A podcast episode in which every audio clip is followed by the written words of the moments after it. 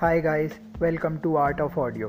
आज हम एक ऐसे टॉपिक पे बात करने जा रहे हैं जिसके ऊपर हमारे स्कूल्स, कॉलेजेस, यहाँ तक कि हमारे घर पे भी बात नहीं की जाती, बट अब इस पे बात करना बहुत ज़्यादा ज़रूरी हो गया है। और वो टॉपिक है mental health. Every year more than 8 lakh people commit suicide because of mental illness. Every year more than 10,000 students commit suicide in India because of scoring less marks in exams. Every one out of 4 person is facing mental illness in today's world.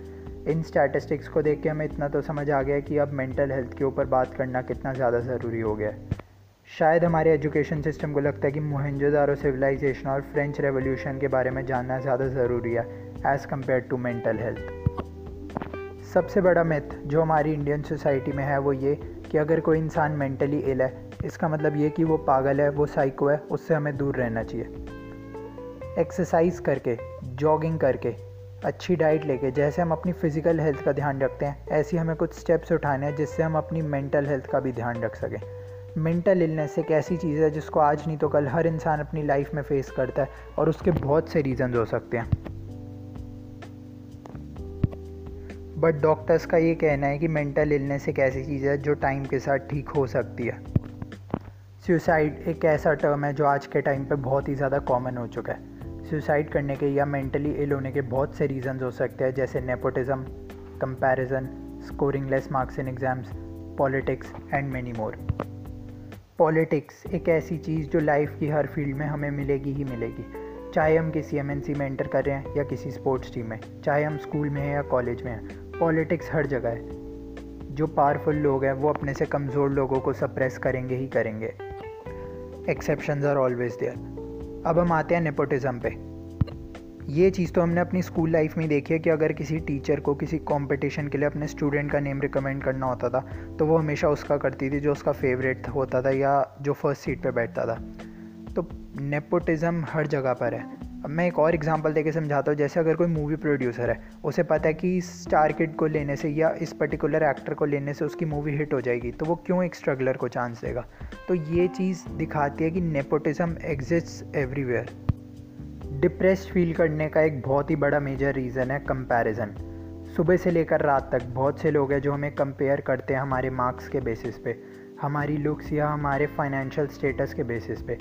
जाने या अनजाने हम भी उन्हीं लोगों में से है जो कंपेयर करते हैं दूसरों को और टाइम टू टाइम उन्हें उनकी वीकनेस याद दिलाते रहते हैं। एक बहुत ही फेमस कोटेशन है, everyone is a genius but if you जज a fish on its ability to climb a tree it will live its whole life believing that it is stupid. इस कोटेशन का मीनिंग ये है कि हर इंसान एक genius है और हर एक की अपनी कुछ स्ट्रेंथ्स और वीकनेसेस हैं। Life is not fair for everyone and that we have seen. Some people have to work hard, some people have to work very hard, and some people don't have to work that hard.